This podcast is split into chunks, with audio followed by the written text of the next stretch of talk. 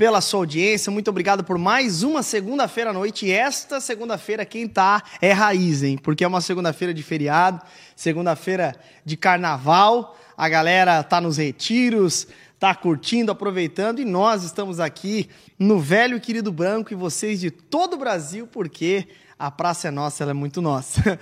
Brincadeiras à parte, gente, obrigado pela sua audiência. Inclusive, vou estar no chat aqui conversando com você. No, no chat você pode comentar agora, neste momento, a cidade que você está falando, se é inclusive a sua primeira vez aqui no estudo bíblico, e nós vamos estar juntos para conversar também sobre a palavra de Deus. Olha só, cadê? Já estamos aqui, ó, ligadinho no estudo bíblico e você vai poder mandar aí. Inclusive, não apenas mande de onde você está falando, mas também você pode, né? E aqui algumas recomendações. Você pode dar um curtir aí, então sai do chat aí, sai da live, vai lá dar um, dar um curtir. Para quê?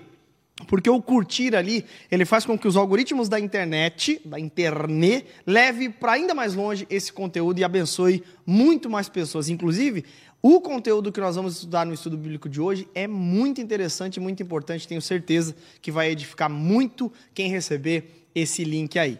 Beleza? Então compartilhe aí com geral, curta, comente, mande dúvidas. No final a gente vai estar respondendo dúvidas sobre é, o estudo de hoje. Então você pode ficar muito à vontade para mandar perguntas e assim por diante, que a gente vai estar aqui disposto a responder. Hoje estou aqui na cadeira vermelha justamente porque. Opa, opa, desculpa, o pastor Lipão está lá no sul do estado de Santa Catarina, onde vai ministrar hoje e amanhã em três cidades diferentes. Então, hoje eu assumi a bronca aqui. Sim. Ao meu lado, cadeira cativa, Renan Macieski. Tudo bem, Renan? Boa noite, pessoal. Vamos dar ali. Tá aqui. empolgadaço, segunda-feira de carnaval, o Renan tá empolgadíssimo. E também ele, Eric, mais uma vez está aqui também, hoje com a gente. É isso aí, gente. Boa noite, boa noite para todo mundo aí do Onda Dura Online. Não estamos pulando carnaval porque estamos aqui estudando a palavra. É verdade. E também, se pudesse E se não tivesse pular, aqui, tava em casa. Tava em casa. Exatamente, estaria o Orando quê? e lendo a Bíblia, né? Cruz, credo. Estudando a Bíblia em casa. Por aqueles que estão pulando o carnaval. Carnaval na cadeia. Gente, é, rapidamente aqui então, eu vou abrir o nosso chat aqui para a gente ver. Vamos ver se eu, tô, se eu tô entrando no link certo aqui.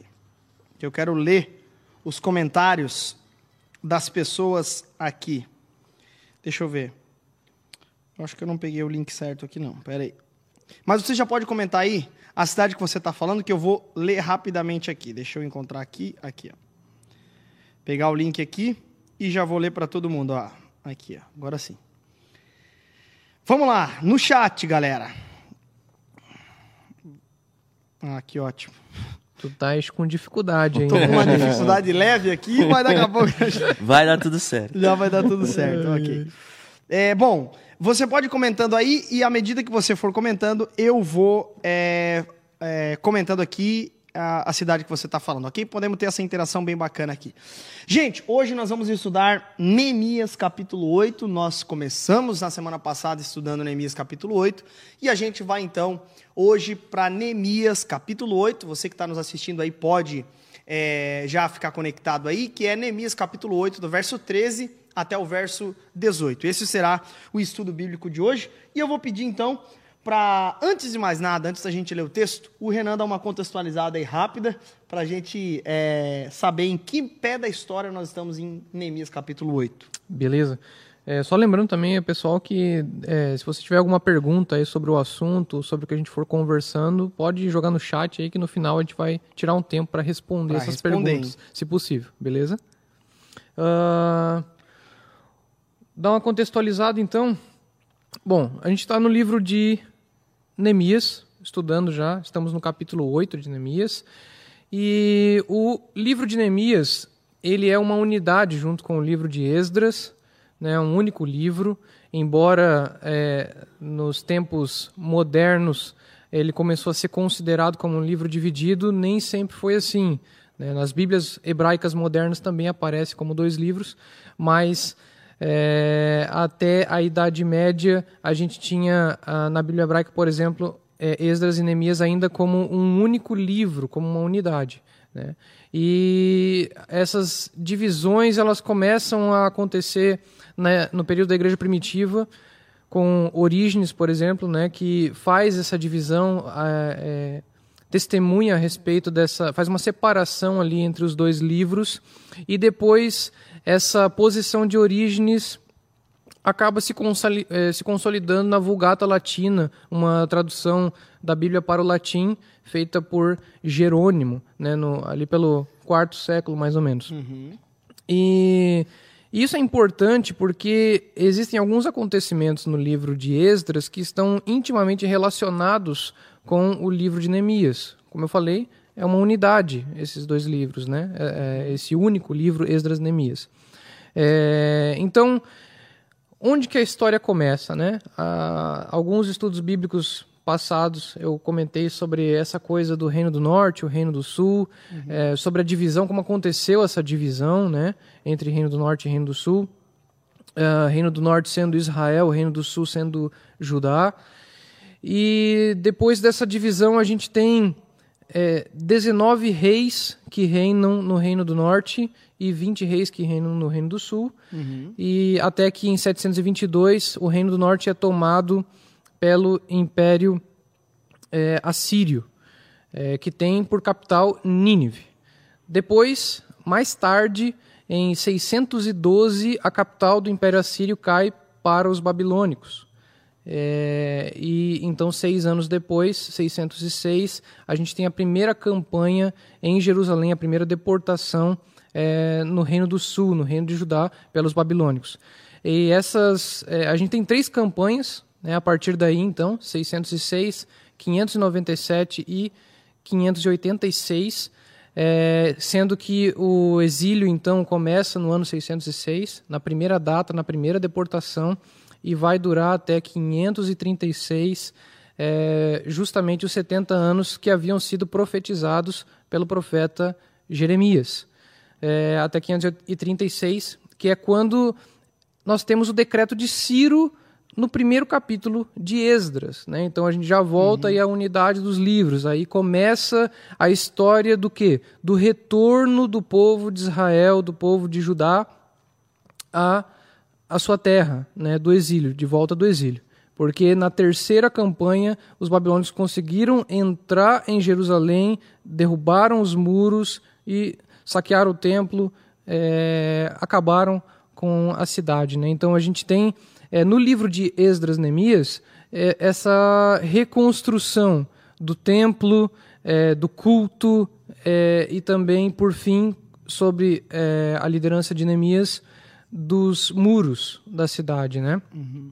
E falando mais propriamente de Neemias, né, do, do que a gente estudou até aqui, Neemias estava é, em lá junto com o, o rei Artaxerxes, né?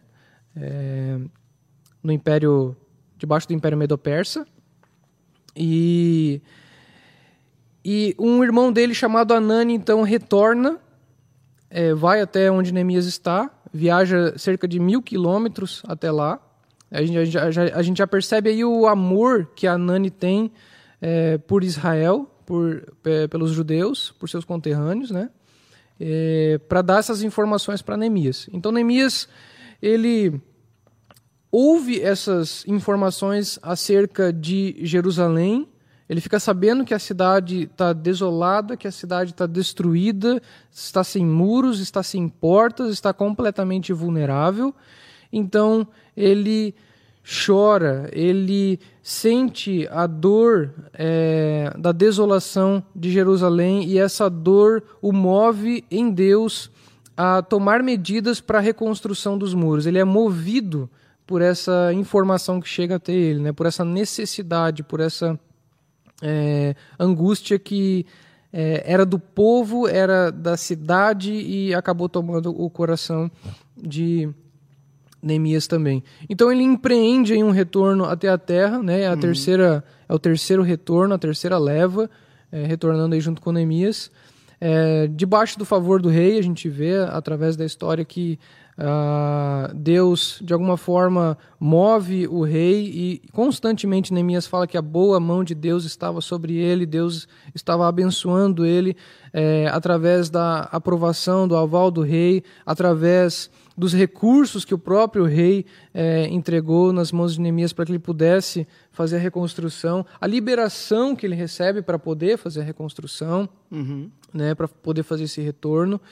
Então, é, a partir daí, Neemias é, vai até Jerusalém, avalia a situação. A gente percebe que ele é um líder muito cuidadoso, né?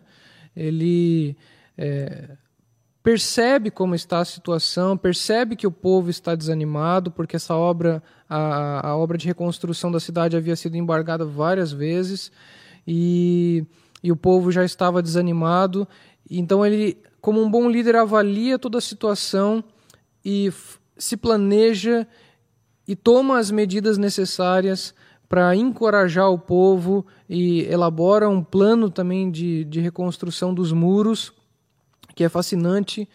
É, e a partir daí, então, a gente tem, no meio desse trabalho de reconstrução, é, que terminou aí no final do, do capítulo 7, é, a gente tem um, várias oposições que vão acontecendo contra Neemias, contra o povo, é, oposições que são externas, oposições internas, é, oposições que aparecem de todas as formas, mas Neemias permanece fiel ele continua sendo é, é, perseverante aquilo que Deus colocou nas suas mãos. Né?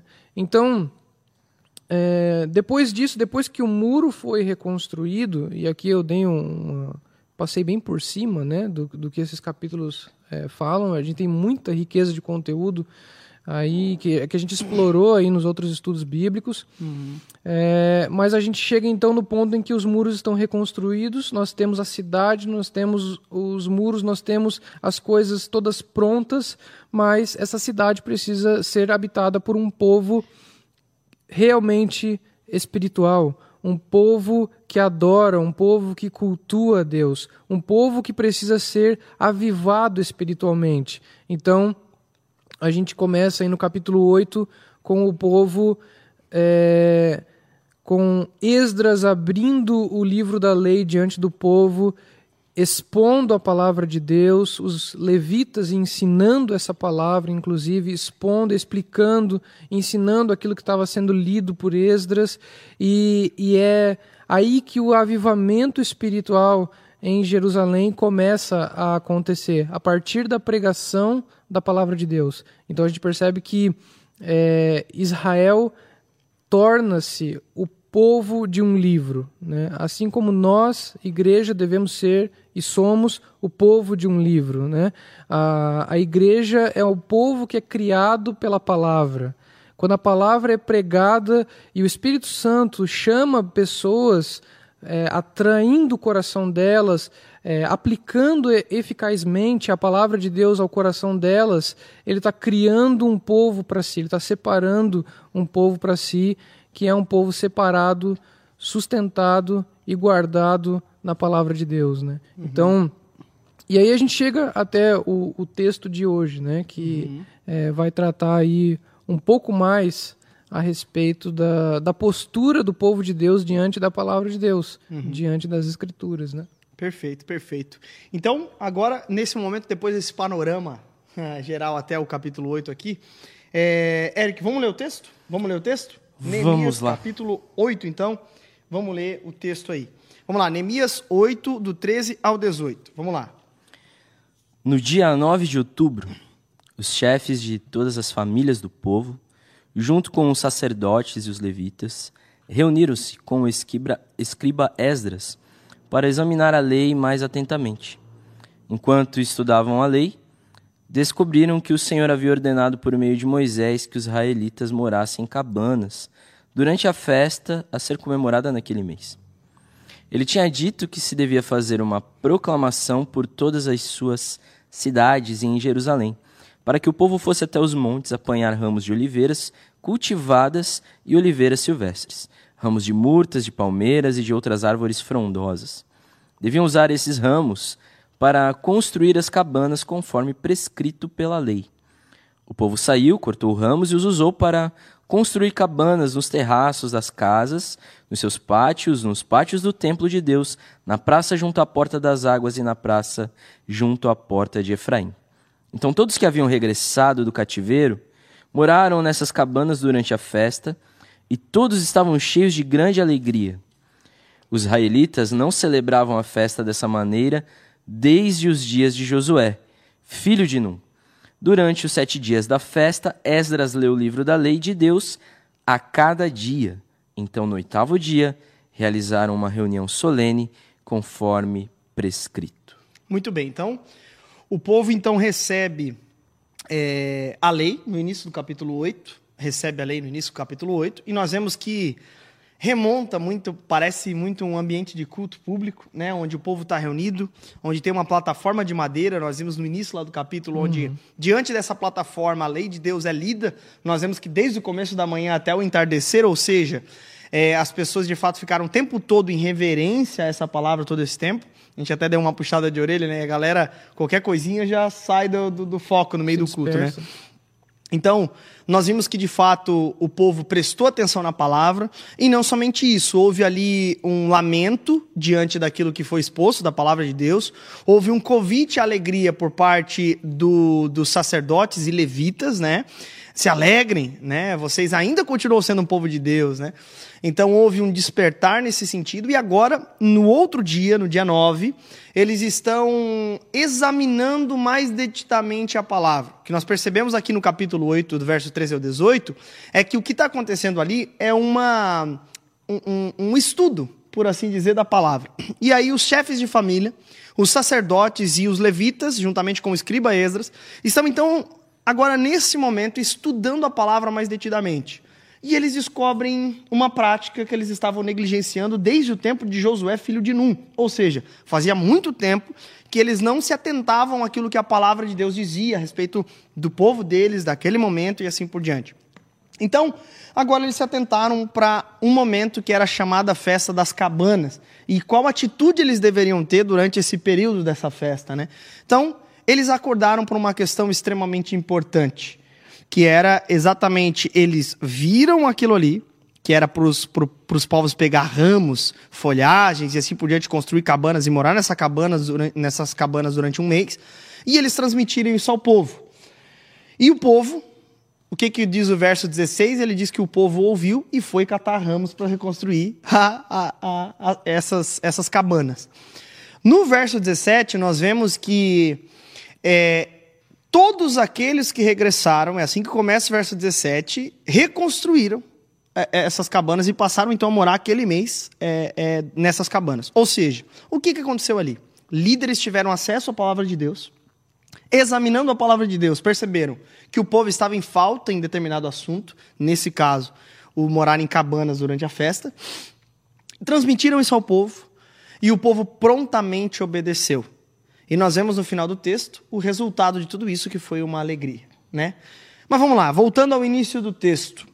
É, o que exatamente eles precisavam fazer? Que festa era essa? Por que eles precisaram é, fazer exatamente isso que a lei estava prescrevendo? E onde estava prescrevendo isso? Por que aconteceu aquilo?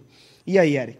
É, Para a gente chegar aqui no versículo 13, é legal também a gente só recapitular um pouquinho do que vimos semana passada, porque o capítulo 8 ele está trazendo algo aqui muito importante para nós, que é a centralidade da palavra de Deus. Né? Então, nós observamos que Neemias, então, organiza uma conferência bíblica, chama o reverendo Esdras para ser o, o preletor. E, e alguns pontos né, que, que no capítulo 8 a gente percebe.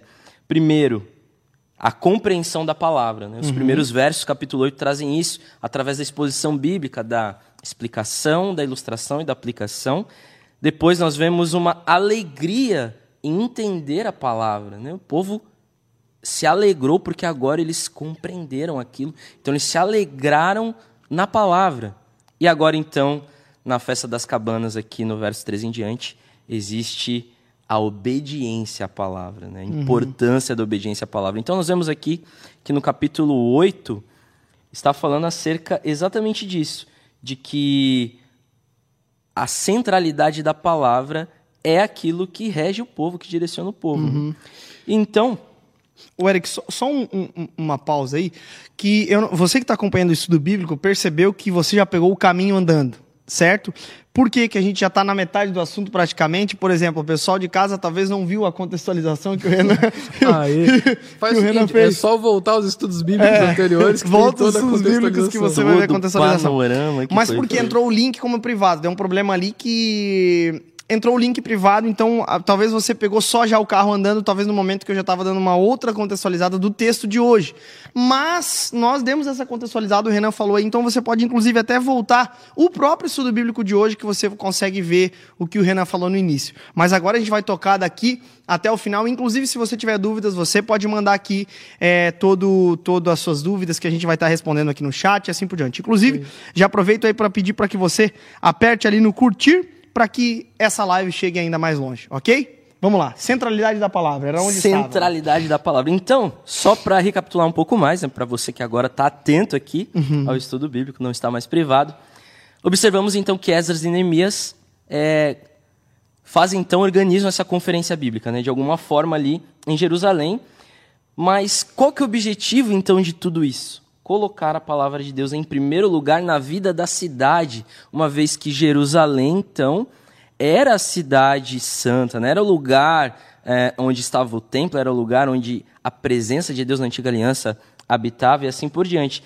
E então, isso ocorreu em Jerusalém por uma resposta do povo ao quê? A centralidade da palavra, né? as uhum. escrituras.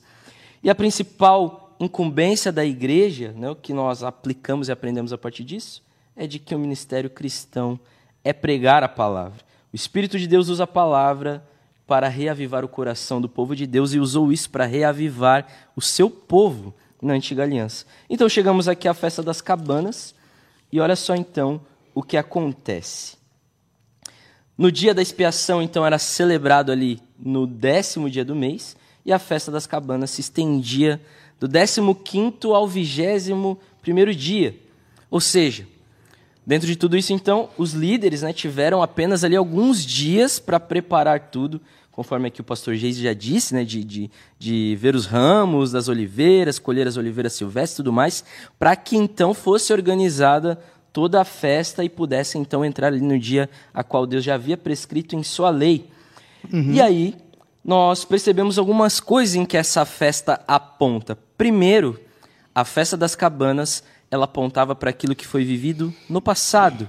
A festa das cabanas era um momento de reflexão e meditação do povo para os 40 anos de peregrinação, para lembrar daquele período em que Deus os conduziu até que chegassem à terra prometida.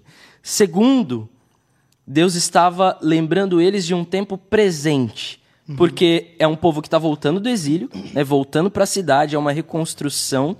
E o povo, quando chega na Terra Prometida, lá com Josué, agora colhe né, de toda aquela peregrinação. Então, aqui uhum. no tempo presente, Deus está trazendo isso para eles. Olha, agora que vocês se voltaram para a palavra, os muros foram reconstruídos, vocês vão colher acerca desse tempo, porque vocês estão firmados na palavra. E, em terceiro lugar, também aponta para o futuro, que lá em Zacarias capítulo 14 vai dizer acerca desse tempo onde o povo deveria olhar para os montes das oliveiras, né, até um, um, uma certa profecia apocalíptica, né, em certo sentido, escatológica, uh, para o povo de Israel, porque naquele tempo então Deus está falando que agora Jerusalém não vai ser mais saqueada, Jerusalém agora vai ter paz, o povo não vai mais precisar guerrear da forma que havia guerreado, e todos os povos inimigos seriam então agora destruídos pela ira de Deus e Deus então permaneceria com o seu favor ao seu povo eleito. Uhum. Perfeito, então, basicamente, perfeito. a Festas Cabanas se arremete a esses três pontos. Né? Uhum. Que, que, que, legal. Inclusive, né, essa, essa festa ela é, ela continua sendo comemorada por por alguns grupos de judeus até hoje como uma prática de fato é, ainda remetendo justamente a esse mesmo tempo. Bom, mas a, analisando o texto, eu acho que dessa primeira atitude, isso foi que eles descobriram, né? Mas avaliando o, o texto lá no início, eles se reuniram para examinar mais atentamente a lei de Deus. E eu acho que isso é de extrema importância, né, Renan, nos nossos dias. Os, aqueles que conduzem não somente suas casas, mas a própria igreja, eles devem estar atentos a isso, né, de uhum. certa forma. A, o Eric comentou sobre a centralidade da palavra na igreja de Cristo. E aqueles que carregam uma responsabilidade, sobretudo, por exemplo, é, sem cometer anacronismos nos escritos, mas, por exemplo, no tempo do apóstolo Paulo, a recomendação e a qualificação de um presbítero que o diferenciava de um crente comum era o manejo, né, uhum. o bom manejo da palavra da verdade. Então, nós percebemos que há uma responsabilidade incumbida sobre chefes de família e chefes eclesiásticos, né? Sim, até não só do membro comum, mas do diácono também, né? Uhum. Das qualificações para o diácono. É, a, talvez a, a, única diferença que há é, de fato, manejar a palavra de Deus, né? Uhum. Corretamente. E isso envolve competência, envolve estudo, envolve você saber de fato preservar a doutrina, né? guardar a doutrina. Uhum. Uh, eu acho interessante ali no versículo 13, porque a gente vê lá no primeiro versículo do capítulo 8 que no sétimo mês no primeiro dia do sétimo mês, versículo 2, uhum. é, Esdras traz a lei e abre diante do povo, né? Uhum. Primeiro dia. E aqui no versículo 13, a gente já no segundo dia, os chefes das famílias, os sacerdotes e os levitas se reúnem. Então, uhum. um dia depois já. É. é algo muito recente, né? No dia anterior, eles mataram a saudade é, da lei que eles ficaram tanto tempo por causa do exílio sem ouvir, né? Uhum. Porque lembramos aqui, né? O povo não tem Bíblias nesse tempo, uhum. físicas, né? Como nós temos nos dias de hoje. Cada um tem uma, duas, três, quatro, cinco Bíblias em casa. Na época não era assim. Assim esperamos, né? Amém, igreja. é.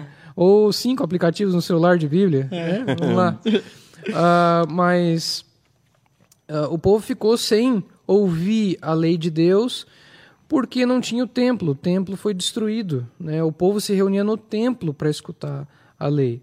Então aqui o povo mata a saudade de ouvir a lei, eles devem se alegrar por terem escutado as palavras de Deus. É é, a, a, Escritura nos diz que é um dia consagrado ao Senhor. Uhum. Né?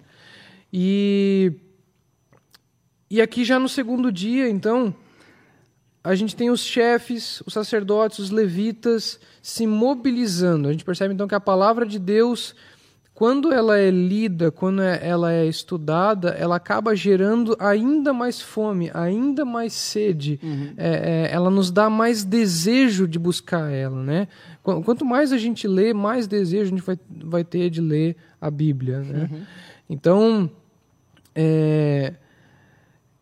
primeiro, né? A gente tem aqui os chefes das famílias. Uhum. A gente já percebe que é de extrema importância que os homens é, direcionem as suas casas com base na palavra de Deus. Uhum, boa, né? boa. E, e, até assim, se a gente for pegar aqui, é, a, gente, a, gente, tem mais ou menos 10 dias ali, né, da, da reunião deles para estudar a lei até a aplicação, no caso, que seria o ato de obediência deles de construírem as cabanas para a festa das cabanas, né? Uhum. Tem um período de quase duas semanas. Uhum.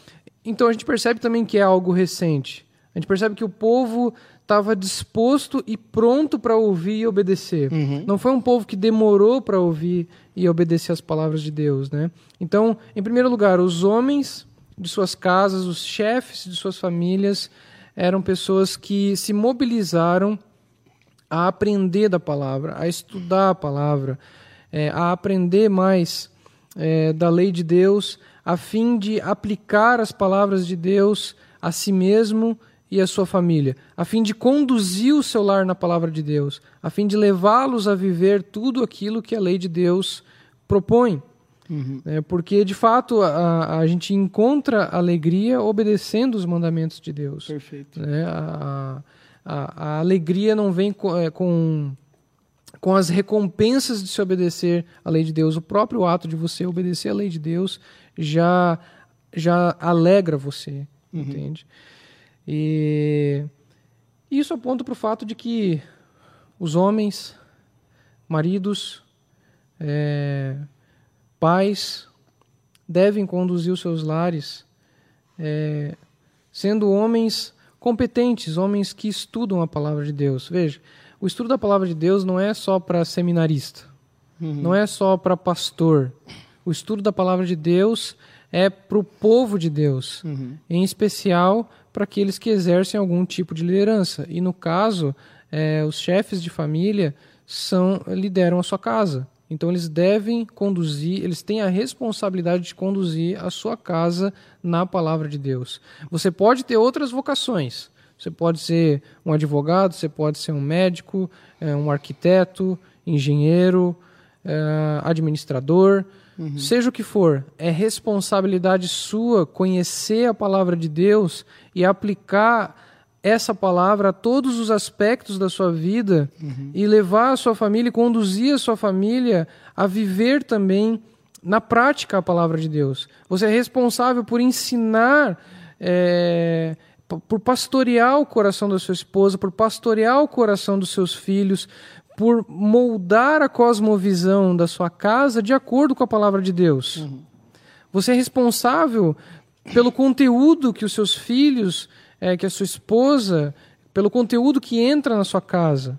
Né? E muitas vezes a gente deixa o conteúdo bíblico de lado, mas o conteúdo de séries, de programas de TV, é, músicas. Está na ponta todo, da língua. É, todo tipo de conteúdo está sendo exposto ali diante da sua família. Né? É, esses dias é, eu estava na padaria, na fila, na, literalmente na fila do pão, né? Quem sou eu na fila do pão? e e um, um pai estava pagando é, as suas compras ali e, a, cara, a filhinha pequenininha, assim, baixinha, né? Devia ter uns 4, 5 anos. Uhum. Tava fazendo, dan tipo, dancinha, tipo essas dancinhas de TikTok, TikTok. assim, não sei como é, né? Não, não, uhum. é, TikTokers e tentando se exibir, tentando se aparecer, assim, né? Uhum. E cantando a música, pô, e a, a letra já era. Assim, deu. Pensei, poxa, cara, com conotação sexual a letra, a criança cantando, né? Poxa, literalmente é uma pessoa, é um pai que deixa sua filha exposta diante de tudo, Uhum, né? De Satanás e o mundo, né? É, expondo ali conteúdo musical, série, filme, enfim. uhum, É, e não conduz a sua casa com sabedoria. Não ensina diante da palavra de Deus como lidar com, com essas. É, porque assim, a o fato é que estamos no mundo. uhum. Né? Vivemos ao redor de pessoas que não professam a mesma fé que nós, mas nós não podemos nos conformar com este século. Devemos nos transformar pela renovação da nossa mente, é o que o apóstolo Paulo fala, Romanos capítulo 12. Né? E, e quem é responsável por moldar essa cosmovisão na sua casa é o pai, né? O pai, Uma cosmovisão teológica. Às vezes, às vezes se espera muito que a igreja faça isso e acaba negligenciando um papel que é, é, é dele mesmo. né? É, e assim, já pegando o gancho, né? É, quem é responsável por discipular os filhos, por ensinarem os filhos a cultuarem, não é o ministério infantil da igreja. Esse ministério tem um papel importantíssimo, né? A gente tem aqui Kinder, eh, o Shift com os adolescentes e tudo mais, que exercem um papel muito importante para a igreja. Mas a responsabilidade de educar os seus filhos na palavra de Deus não é da igreja, é primeiro dos pais. Né? Deixar bem claro isso aqui. É os pais que devem educar os filhos. Inclusive, se você pegar Deuteronômio capítulo 6, você vai ver que é o pai que deve lidar com os filhos e ensinar os seus filhos a andarem na palavra de Deus. Uhum, perfeito, perfeito. E aqui es- e- esse exame, né? Ele, assim como isso, já puxa um outro gancho, né? Porque, por exemplo, é, dessa forma, então, a sua casa, ela não vai ser guiada de maneira cega por até mesmo qualquer liderança eclesiástica. Por exemplo, nós vemos que é, os chefes de família, eles devem ser instruídos na palavra, instruir sua família na palavra. Eles também devem congregar, estar numa igreja e assim por diante. E aí, agora, apelando à responsabilidade para os líderes de igreja. Né? Talvez você seja pastor, líder de um grupo pequeno ou apenas um discipulador. No contexto da nossa igreja, um discipulador que influencia uma pessoa, que ensina uma pessoa. É, a responsabilidade que nós temos de pregar a palavra, de ensinar não achismos, não aquilo que a gente acha que é, não aquilo que a gente pensa que é, mas uma certeza e uma convicção primária daquilo que a palavra de Deus está dizendo. Nesse sentido, nós devemos compreender e levar a sério aquilo que de fato é, nós é, confessamos crer, que a palavra de Deus é que é inerrante, é que é infalível. Nesse sentido, nós, como líderes de igreja, pastores e assim por diante, o que nós aprendemos aqui com esses levitas e sacerdotes, juntamente com os chefes de família, é que a centralidade daquilo que eles faziam, a prática que eles tomaram e a atitude que eles tiveram, veio de uma descoberta da palavra de Deus. E aqui já, já aponta para um outro fato, né? O povo ele responde aquilo. Mas é interessante porque nessa resposta do povo, o povo precisava ter confiança nesses líderes. É um fato, nós precisamos confiar nos nossos líderes, aqueles a quem Deus institui e assim por diante. Mas não caminharmos numa, numa, em direções cegas sem averiguar aquilo que a palavra de Deus está dizendo. Por exemplo, nós estamos num tempo onde as pessoas, e já era uma, já é uma promessa bíblica, né? Paulo fala isso que as pessoas procurariam líderes que falassem aquilo que eles quisessem ouvir, não mais aquilo que a palavra tinha que dizer e aquilo que eles tinham que ouvir, mas aquilo que eles querem ouvir.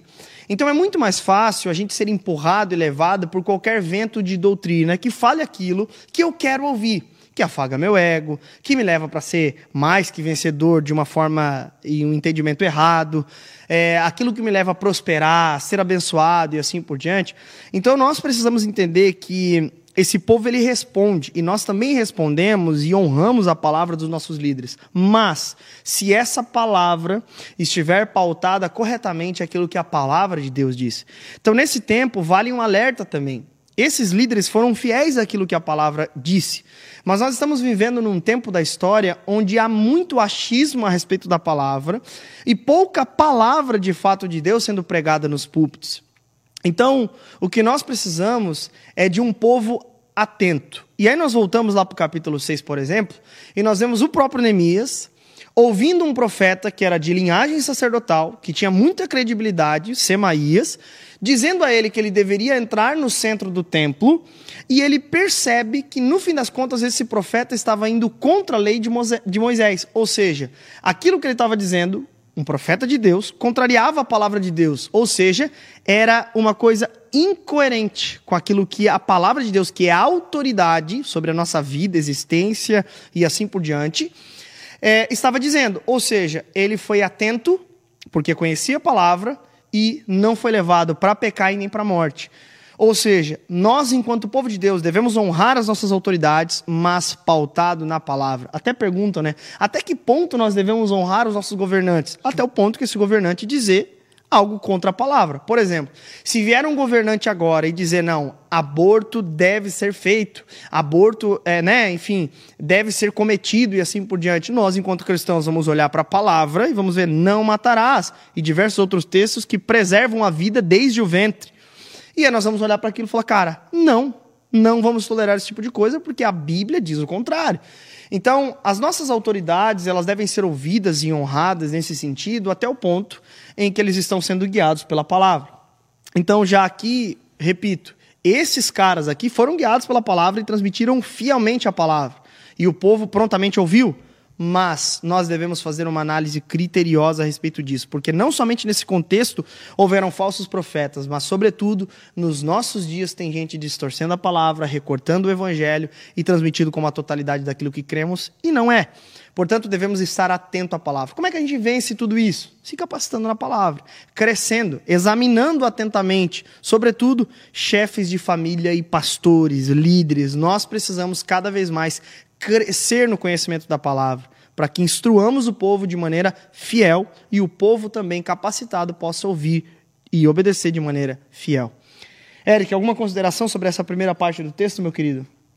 É Acho isso? Acho legal pontuar algo aqui que o Matthew Henry, né, um comentarista bíblico, ele traz cerca exatamente disso. A alegria sagrada serve de óleo para as rodas de nossa obediência. Para o cristão sem alegria, a vontade de Deus é um tormento, mas para o cristão que se alegra no Senhor, a vontade de Deus é alimento.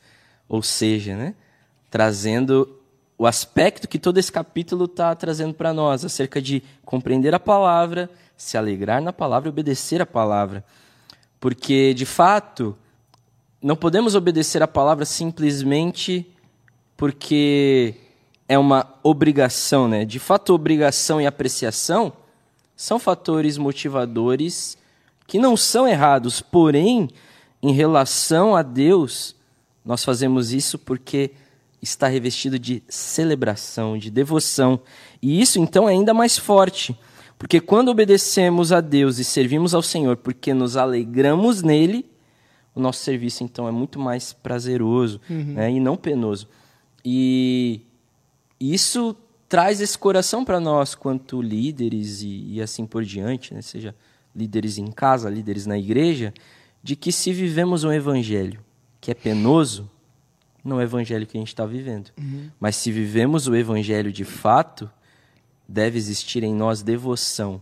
E essa devoção é fruto de uma obediência à palavra, uhum. que é dolorosa, que produz em nós um sofrimento carnal, porque vai contra as nossas próprias vontades, uhum. mas essa tristeza, segundo Deus, produz em nós perseverança. Perfeito, perfeito. E, e até acho que a continuação aqui da, desse texto, eu falei da frase de Agostinho na semana passada, feriste meu coração com a tua palavra, desde então te amei, né?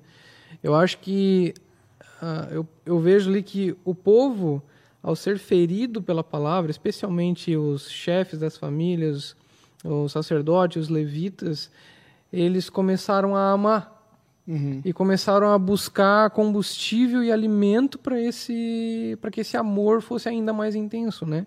Então a gente percebe aqui uma é, um ciclo, né, que a, que a palavra cria no nosso coração, né, uhum, no nosso perfeito. interior.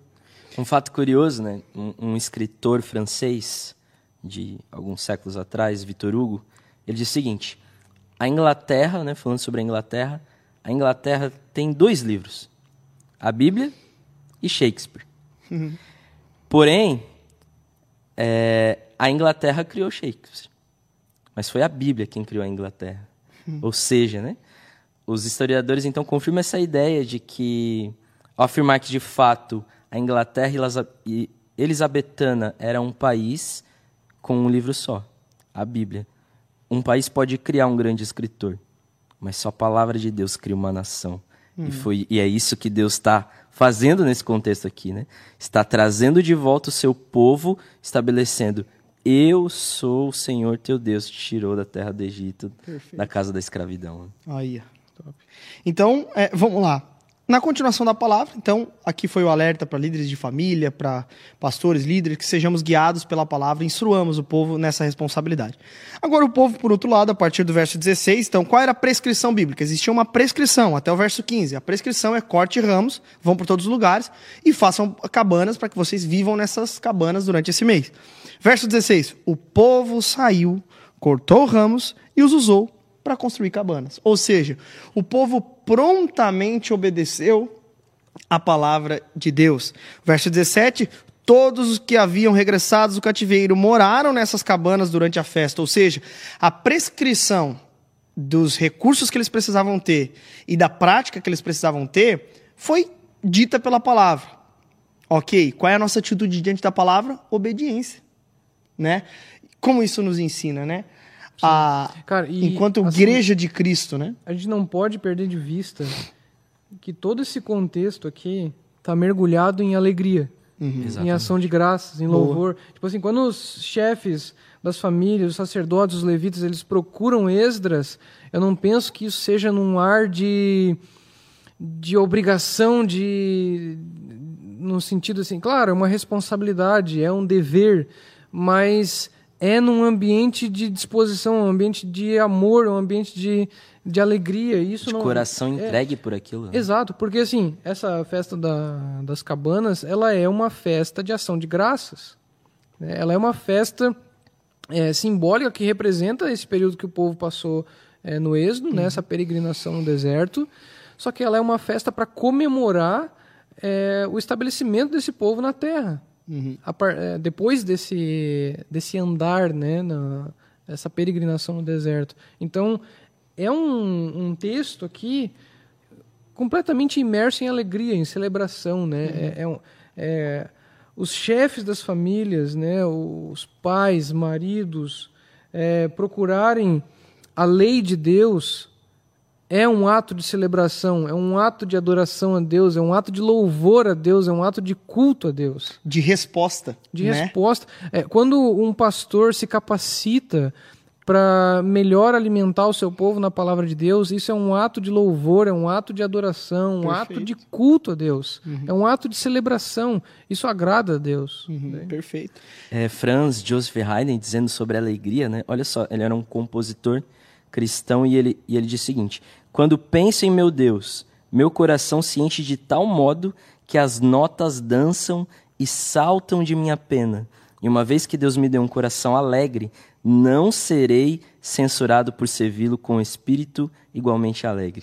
Olha que Uhum. O povo de né? Deus é um povo alegre, né? Por vezes nós somos muito tolhidos em relação à nossa alegria, à nossa festa até, é, por conta de religiosidade, legalismo e assim por diante, mas nós percebemos na palavra de Deus que, inclusive, uma das disciplinas de Richard Foster, é, de Richard Foster na, na, na celebração da disciplina é justamente a celebração que é o povo de Deus é um povo festeiro. Nós vimos agora há pouco tempo quando o domo de ferro lá no estado de Israel agora interceptou mísseis que viam da, da, das regiões ali em volta, os soldados dançando, adorando a Deus, cantando músicas, glorificando a Deus.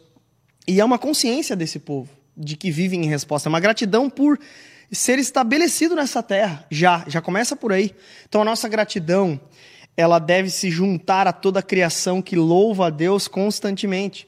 E quando nós nos reunimos, sobretudo, né, essa reunião aqui, é uma reunião de resposta, é uma reunião num contexto de alegria, que é exatamente onde a nossa vida deve se pautar. Nós somos alegres porque temos um Deus que nos chamou para si, que é o nosso Deus, que é aquele que nos arrebanhou, é aquele que é o bom pastor que cuida das suas ovelhas. Nós pertencemos ao Senhor e isso basta.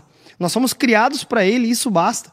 Então a nossa vida deve ser uma resposta, né? O apóstolo Paulo, o Renan citou Romanos 12, quando ele vai falar sobre nos oferecermos como um, um sacrifício vivo, santo, para que suba como um aroma agradável, é uma resposta. É um, o capítulo, a partir do 12, ele começa como uma resposta de toda a doutrina que foi nos apresentada. Ou seja, porque vocês foram chamados das trevas para a luz, porque vocês não são mais escravos do pecado, porque vocês estavam mortos e hoje estão vivos, porque é, vocês eram alvos da ira de Deus, porque vocês foram afastados de Deus por causa do pecado, mas ele os chamou para si, agora respondam a ele em adoração. Exato. A vida do crente é uma vida de resposta, de adoração. E isso já deve nos encher de alegria. Aqui cabe Inclusive... até um testemunho uhum. é, em relação a isso, né, da, da, da, minha caminhada com, com Jesus. Porque, enfim, é, em um momento em que eu fui exortado por Deus e tenho compreendido isso de uns anos para cá. Eu, como pessoa, sou uma pessoa introspectiva, era muito tímido quando criança, adolescente, até mesmo na faculdade eu era o que segurava a cartolina, né? ou que segurava ali o painel, que passava o slide.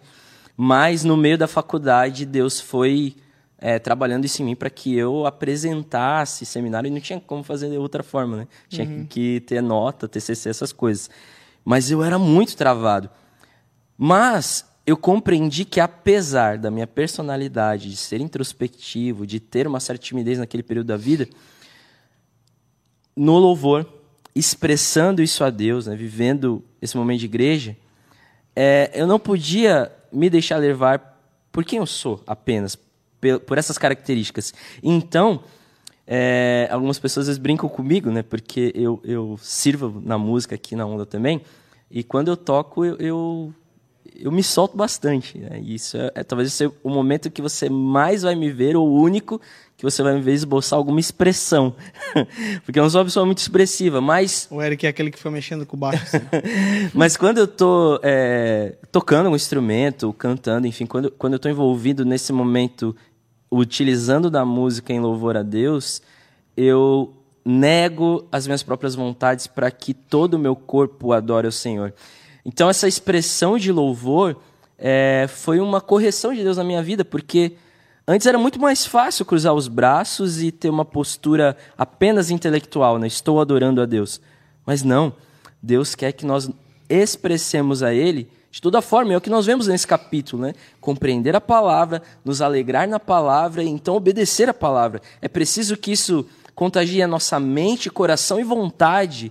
A nossa vontade não pode ficar apenas naquilo que a gente gosta ou, ou que a nossa personalidade tende a ser mas aquilo que a palavra de Deus está nos instruído a fazer. Uhum. E esse povo entendeu isso. Perfeito. Estava alegre, celebrando essa festa. Né? Uhum. Muito bom, muito bom.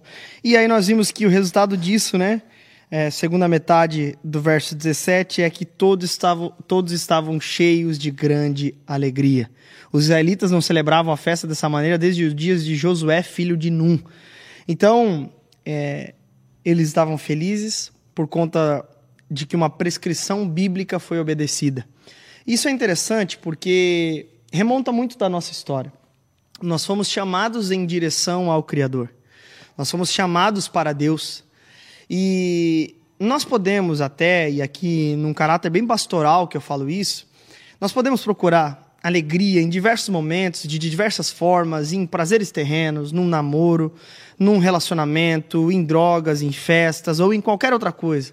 Mas eu posso afirmar a você que não vai ter alegria maior na sua vida é, do que você, como um verdadeiro filho de Deus, obedecer a palavra de Deus.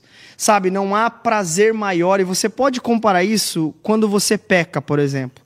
O prazer do seu pecado não se compara ao prazer de vencer o pecado. O prazer de você cair e tropeçar nunca vai se comparar ao prazer de você negar a sua própria carne, tomar a sua cruz todos os dias e seguir a Jesus. Não se compara.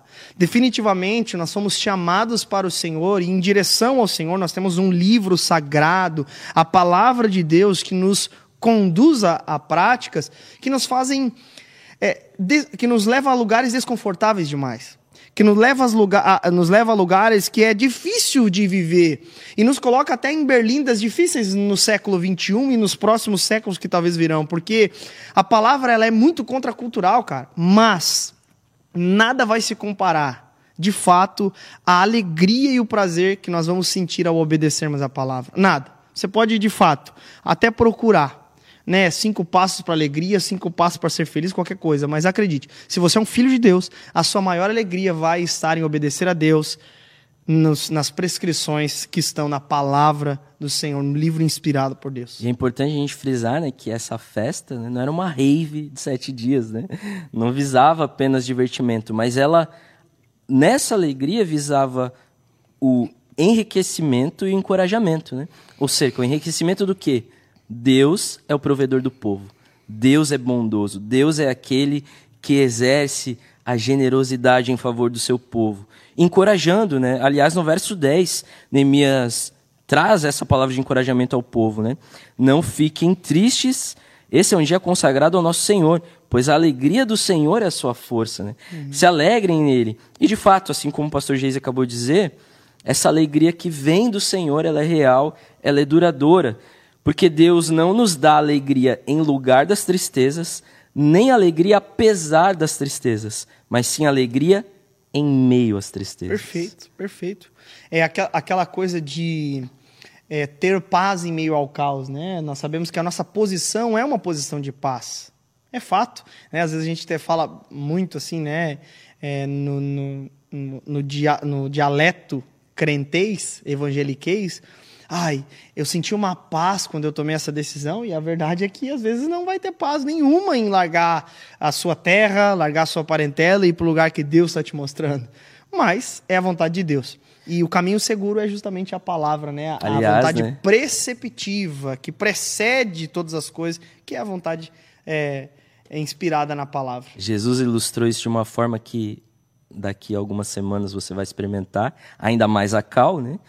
Essa verdade com o nascimento de um bebê. Uhum. Lá em uhum. João, capítulo 16, do 20 ao 22. Uhum. Ou seja, nesse mesmo bebê que ao, que ao vir ao mundo, causa dor à mãe, também é aquele bebê que lhe dá alegria. Né? A sua dor não é substituída pela alegria, mas transformada em alegria. Né? A doula até falou assim, é, muitas mulheres têm muito medo de dor, sentem muita dor tal, mas é uma dor de alegria, é uma dor diferente o parto. É louco isso, né, cara?